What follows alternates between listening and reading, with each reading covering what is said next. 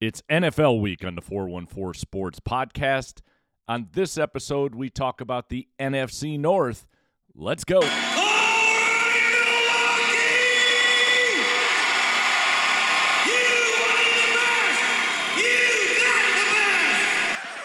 But instead, it's the 414 Sports Podcast, and it starts right now. 5, 4, 3, 2, 1.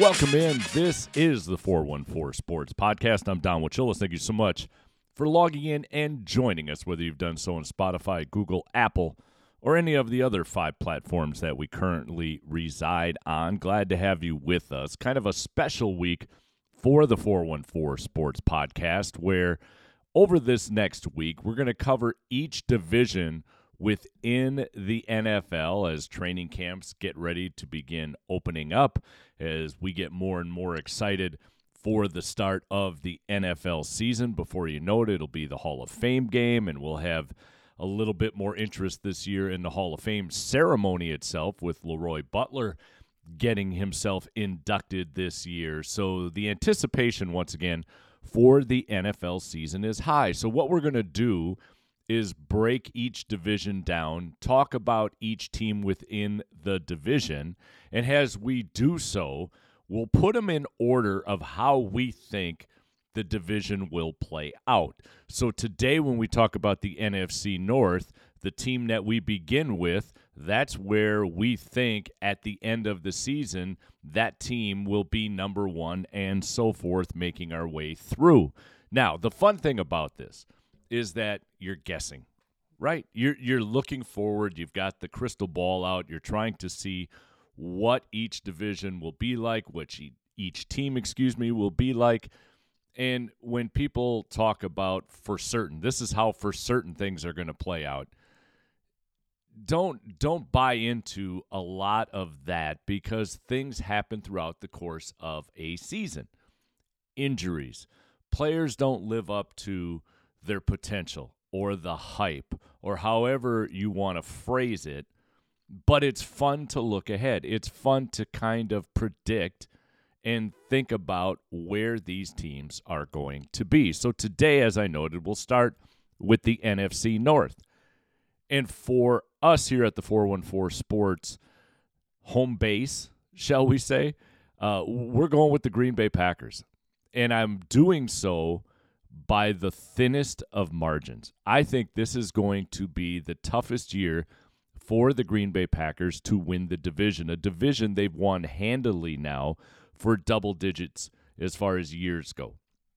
Under Aaron Rodgers, it's been all about Green Bay. Yes, there have been some outliers or blips in the screen, however you want to phrase it, but the Green Bay Packers have dominated the NFC North. But now we have some questions going into this season.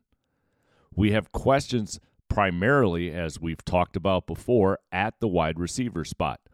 Aaron Rodgers has lost his security blanket, and that's Davante Adams. With Davante Adams going to the Raiders, Aaron Rodgers now is left with a receiving core that I think is quite capable.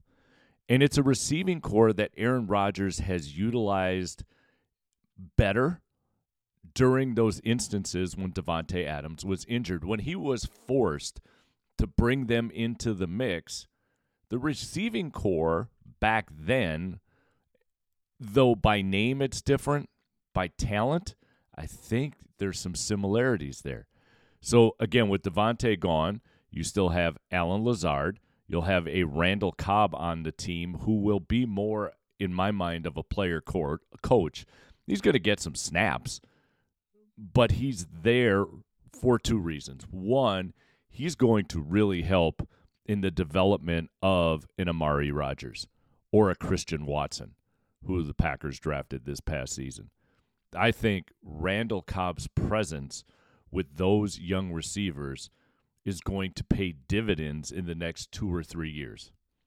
And let's face it, he's also there because of Aaron Rodgers.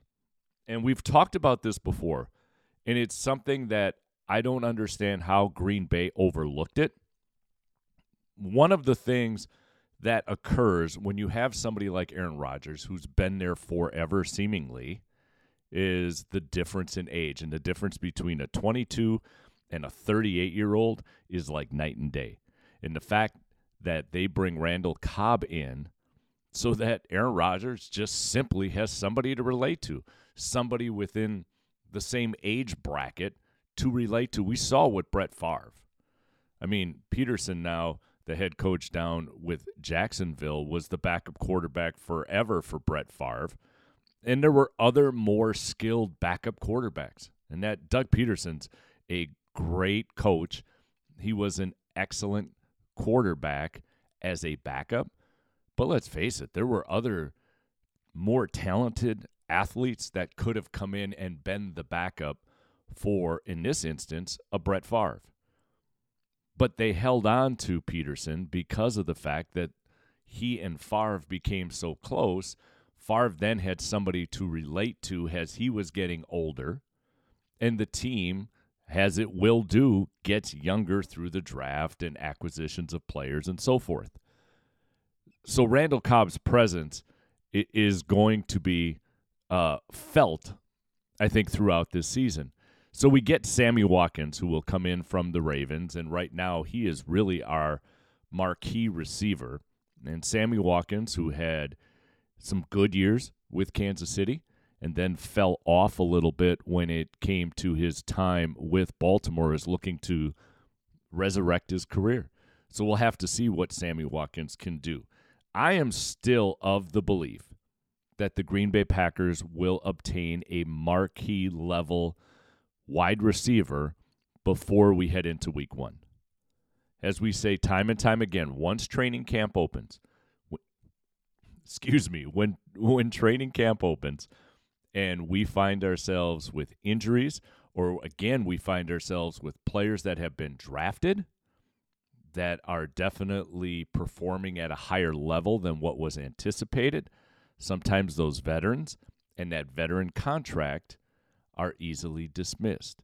And so I think there's going to be a few receivers that will find themselves on the open market, and I still believe that the Green Bay Packers will definitely go out and find one of those to help secure and solidify that receiving corps. On the offensive line, we learned this week, or shall I say last week, that David Bakhtiari was on the PUP list. So Bakhtiari has struggled to regain the strength, mobility, and the health after that ACL injury. What will that do at the left tackle spot? We know that David Bakhtiari in the lineup makes that offensive line so much better. And we know that David Bakhtiari at the left tackle spot is going to be so important because it protects the blind side of one Aaron Rodgers. That is of a concern right now. So the offensive line, a bit shaky. We already know about the receiving corps and the question marks we have there. We know what we have at quarterback, a four-time MVP who could very well make it a fifth this year. Who knows? But has struggled lately in the postseason. I think there's some competition this year in the division that will really challenge the Packers. Now, will that help them moving into the postseason? Or will it be that turning point in whatever data you want to roll out? Will this be the turning point when somebody else supersedes the Green Bay Packers over the next 5, 6, 7 years, whatever the case may be? The real bright spot on paper right now is the defense, the secondary for the Green Bay Packers. Jair Alexander, Eric Stokes, Rasul Douglas, Nixon. You got Darnell Savage and Adrian Amos. I mean, all of these guys in the secondary which was for many years such a question mark for the Green Bay Packers, is now really a position of depth. And then we look at the defensive line and what's been done there as far as drafting goes and how guys have been developed. And the defense right now looks to be the strength of this Green Bay Packer team. Now, I've said it before on this podcast, I think the Packers have gone to more of a defensive mode, not only because, you know, as the old adage says, defense wins championships, but I think the transition that will occur, whether it's next year or the year after, when Aaron Rodgers decides to leave and we see the likes of Jordan Love or whoever it is that will be the heir apparent, you're going to need to have a strong defense. We'll talk about the 49ers, obviously, in another podcast as we talk about the NFC West. But look at the formula that the 49ers are using, especially now as they try to move into what will be the Trey Lance era out there. The similarities to how these teams have been put together are striking. And the fact that the defense with the 49ers, again, on paper, looks pretty doggone good. And it's looking good because they know they're going to go through some growing pains with the likes of Trey Lance. So we'll take the Packers by a smidge to win the division. You could call this 1A or 1B, but I think the Minnesota Vikings are getting ready to take that next step. The Minnesota Vikings have a ton of talent on that team. And it was evident that Kirk Cousins and the coaching staff, the previous coaching regime, did not see eye to eye. There was a misconnect, whatever the case may be. Kirk Cousins is a very good quarterback. Is he an Aaron Rodgers level quarterback? Nah, I don't think so. But he's a very good quarterback. And with the talent they've surrounded him with, it's going to be interesting to see if Kevin O'Connell, the new head coach for the Minnesota Vikings, can help get Kirk Cousins to the next level. We saw it this past year. We saw Matthew Stafford go to the Rams, leave the Detroit Lions after giving his heart, soul to that franchise, a franchise that has been in utter turmoil for the last 25, 30 years, go to the LA Rams and end up winning a Super Bowl. Will we see something similar for Kirk Cousins? I don't know. It's going to be hard to say. But if Kirk Cousins is going to be anywhere near the quarterback that many think he can be, this is going to be the time to do it.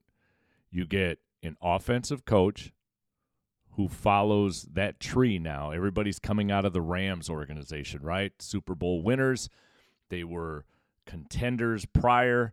They've got an offense that's really prolific, and we've seen this time and time again, and there's nothing wrong with it when coaches are successful. You know, you can go back to when Bill Walsh was coaching for the 49ers and having all his success. Everybody's grabbing those assistants to become head coaches and implement that style of football. Well, we're seeing the same thing now, and in this case, one of those coaches heading to the Minnesota Vikings in Kevin O'Connell. We'll see what he can do with the likes, again, of one Kirk Cousins. That, to me, is going to be the biggest difference. If he can get Kirk Cousins to take just a half step, he doesn't even need to take a full step, just a half step. There is so much talent on that team that they should rival the Green Bay Packers and battle for the number one spot in the NFC North. Now, the Vikings themselves, they have questions with regards to their offensive line. You've got positions through with Christian Darrisaw and Garrett Bradbury being back at center. But if these guys miss games, the drop-off is a little bit more significant than what we would see, for instance, with the Green Bay Packers. When somebody like Bakhtiari goes down, there are guys who are more than capable of filling in. Are they the same as David? No, but they're capable. I don't know if Minnesota has that depth at the offensive line position. Also, the other factor being the secondary. The secondary for the Vikings, though decent, The depth isn't there like we see in Green Bay. So you've got two key spots in the offensive line and the secondary for the Minnesota Vikings that if there's any sort of injury or if those starters don't play up to their potential, you could see why we would put Green Bay at number one and Minnesota at number two. Now, if all those guys play to their potential and if a Kirk Cousins can take that next step, that's when we could see potentially the Minnesota Vikings jumping past the Green Bay Packers. All right, we're going to take a quick break. We'll get to the final two teams. Almost gave it away. The final two teams that we have in the NFC North, and we'll do so in just a second.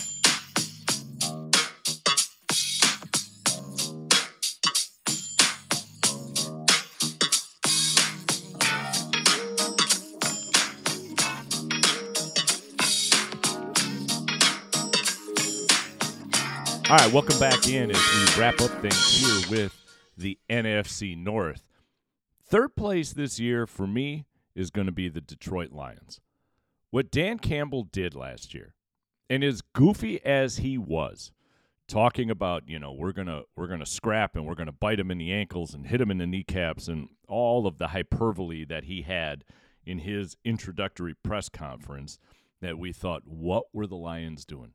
Like, where did they grab this guy from, and how in heaven's name is he going to be a head coach? Really proved people wrong. That was a team that struggled to get a win. And yet, out of the vast majority of games last season, the Lions were in it. They needed a play or two, and the Lions would have been just fine.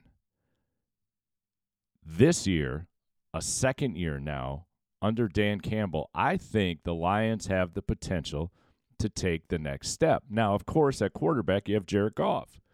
And Jared Goff, who did very well for the Rams, but the Rams essentially dumped him in order to get Matthew Stafford because they didn't feel as if Jared Goff could take them and win a Super Bowl.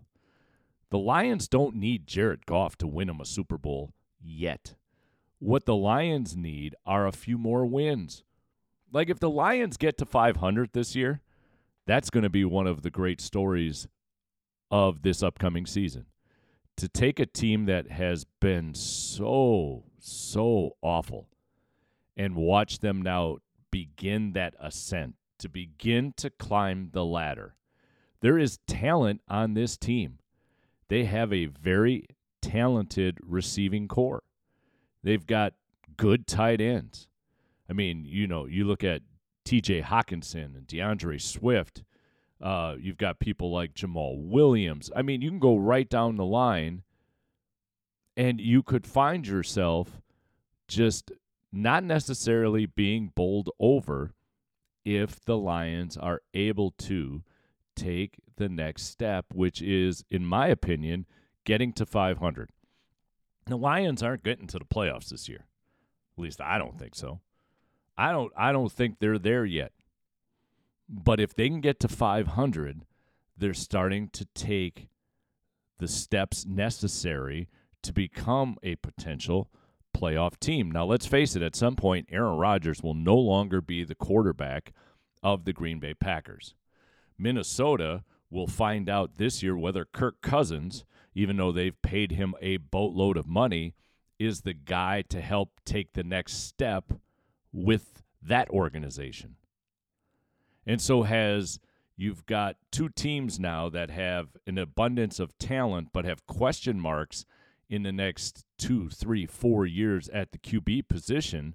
Then you have a team like Detroit that has talent that is ascending.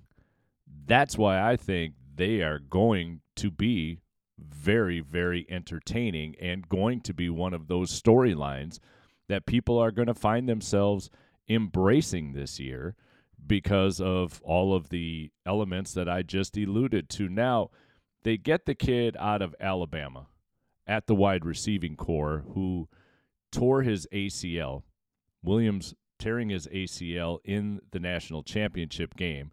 He's already on the PUP list. They don't think he'll be ready maybe until midseason. So maybe dependent upon where the bye week comes for Detroit, you might see him in uniform and ready to go. But his skill set is so good, the Lions aren't ready to necessarily or feeling the need to push. We're going to let him heal. We're going to let him rehab. We're going to build him up and bring him in slowly but surely and have him ready for what promises to be a very strong NFL career. That's something the Lions haven't done well in the last few years. The Lions have been one of those teams that have taken maybe some chances and pushed players into positions that they weren't necessarily ready for in their careers. And if a position player, especially at the wide receiver spot, isn't necessarily prepared or mature enough to handle all of these elements that come in to play once you get to the NFL, it can destroy a career. We've seen a lot of talented individuals, physically talented individuals that have gone to the Lions and who have floated away. It just never happened. And when you have all of those physical attributes, then it becomes the coaching and the mental side of the game, which could mean the difference between 3 years and out or potentially a Hall of Fame career. The Lions seem to be turning the corner organizationally and on the field. So I think they're going to be very interesting to watch. And finally, in last place is the Chicago Bears. Justin Fields, I thought, was a great pick for the Chicago Bears. Matt Nagy, though not terrible, I mean, he won games, but there was definite friction between he and that city. So you get Justin Fields, and now you just wonder, is he in the right position to ever succeed? Justin Fields is in a position right now that I was just talking about with the Detroit Lions. Justin Fields has all of the skill set. He has the mental capability to play quarterback. He has everything there to be successful. And for the Bears to give up what they did in order to reach up and grab Justin Fields to make him the marquee quarterback for their franchise in the coming future, but not surround him with essentially much. The offensive line. I mean, one of the headlines, if you parade through and begin to look at this upcoming season, one of the headlines is, can the offensive line for the Bears get any worse? You've got a young mobile quarterback who spent a lot of time last season essentially running for his life. And people will say, well, you know, this day and age, these running quarterbacks, they don't sit in the pocket, they don't do this, they don't do that. And then they want to run, and that's how they get hurt, and this, that, and the other thing. He has the ability to get out of the pocket, run, and make plays. He spent a lot of time last year just simply running for his life. That's not a good plan if you've given up what you have to bring in what you thought and felt was going to be your quarterback of the future and then spend no time putting really much around him. The Bears are in the middle of a rebuild. I don't know if necessarily I would have put Justin Fields behind center in the middle of a rebuild. But they did so, in my opinion, to sell some tickets. They weren't going to have him on the bench where I think he needs to be right now. Not because he's incapable of playing the position, but to save this young man so he can be the future once you start putting some elements at various positions in order to make that team fundamentally sound. But that's not the approach the Bears have taken, and it's one of the reasons why I think the Bears will end up in last place when this season concludes. The Bears also defensively, in the midst of this rebuild, have lost some real key elements. Right now, the Bears are wondering, what is Robert Quinn going to do?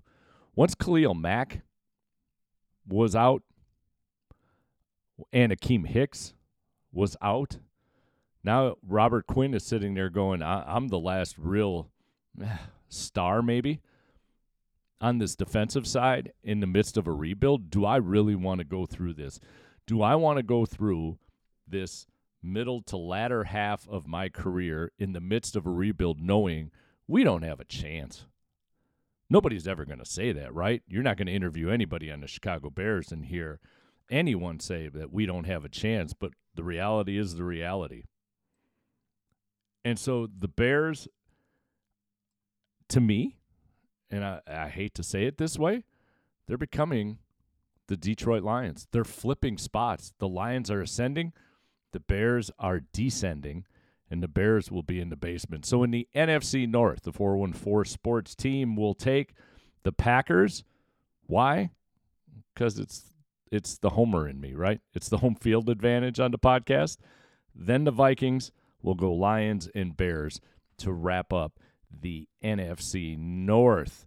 Tomorrow we'll throw another one out, and this time we'll take a look at the NFC West and see how things play out for them. Until then, I'm Don Wachulis. Thank you so much for logging in and joining us. Have yourself a great day, and the next time we talk, we'll break down the NFC West. Take care.